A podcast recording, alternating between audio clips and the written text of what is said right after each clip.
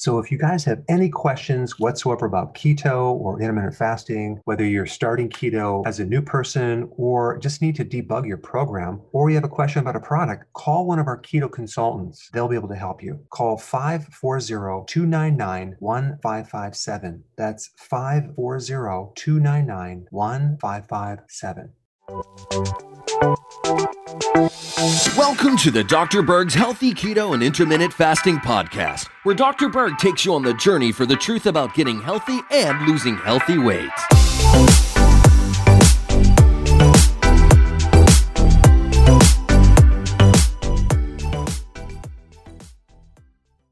So, I want to talk about the micronutrient deficiencies that are created when you actually take a drug.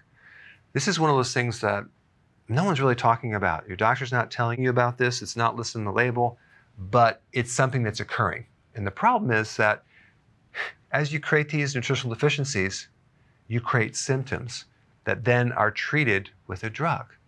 So it gets really confusing. You don't know what's causing what. Okay, so antacids. When you take antacids, there's several types. If you're taking like an H2 antagonist, uh, it creates an iron deficiency, B12, vitamin D deficiency, calcium deficiency, zinc deficiency, and a folic acid deficiency. Um, a lot of these nutrients function to help repair DNA. So that's really important for longevity. And then we have uh, proton pump inhibitors. You get a magnesium deficiency and a B12 deficiency.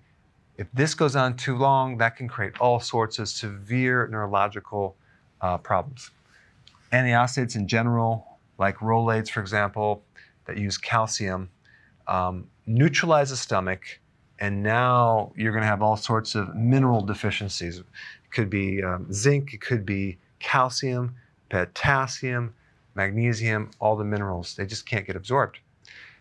Also, B12 and protein. Antibiotics not just destroy your good bacteria, but it creates a deficiency in calcium, magnesium, iron, K1, because the microbes actually make K1, B1, 2, 3, 5, 6, 9, that's folic acid, and B12. Antidepressive medication. Uh, you become deficient in CoQ10, which is really important in repairing um, the heart.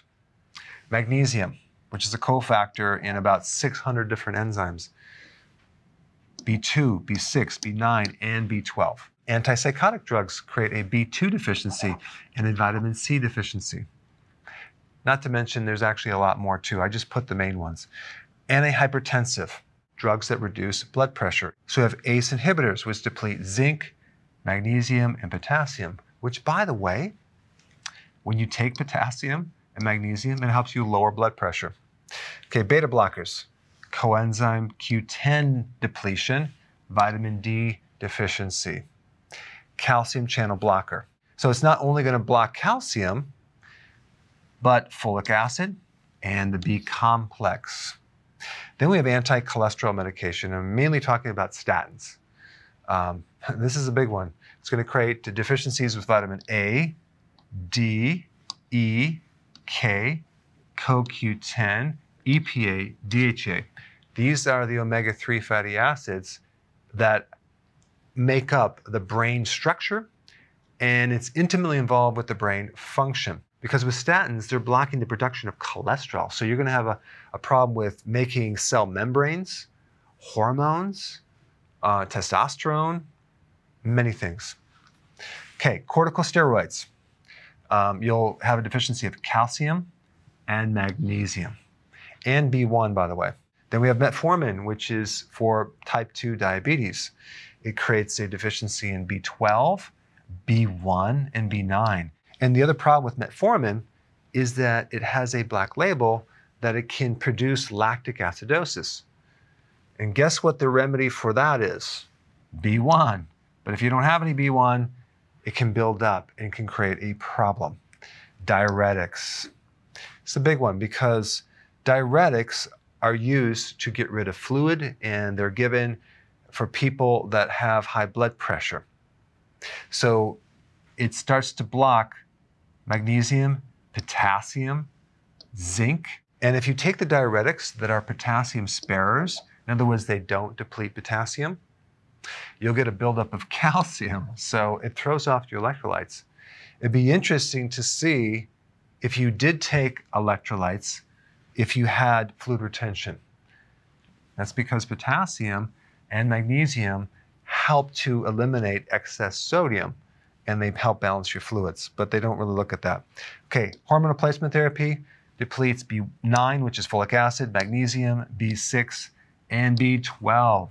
And this is just the tip of the iceberg. We're not even talking about other side effects. Anyway, if you're taking in these medications, you better be taking these nutrients. Thanks for watching. Hey, if you're liking this content, please subscribe now, and I will actually keep you updated on future videos. Hey guys, I just want to let you know I have my new keto course just came out. It's a mini course. It covers all the basics and how to do it correctly. You can get through this in probably 20 minutes at the very most. So if you're interested, click the link below and get signed up now.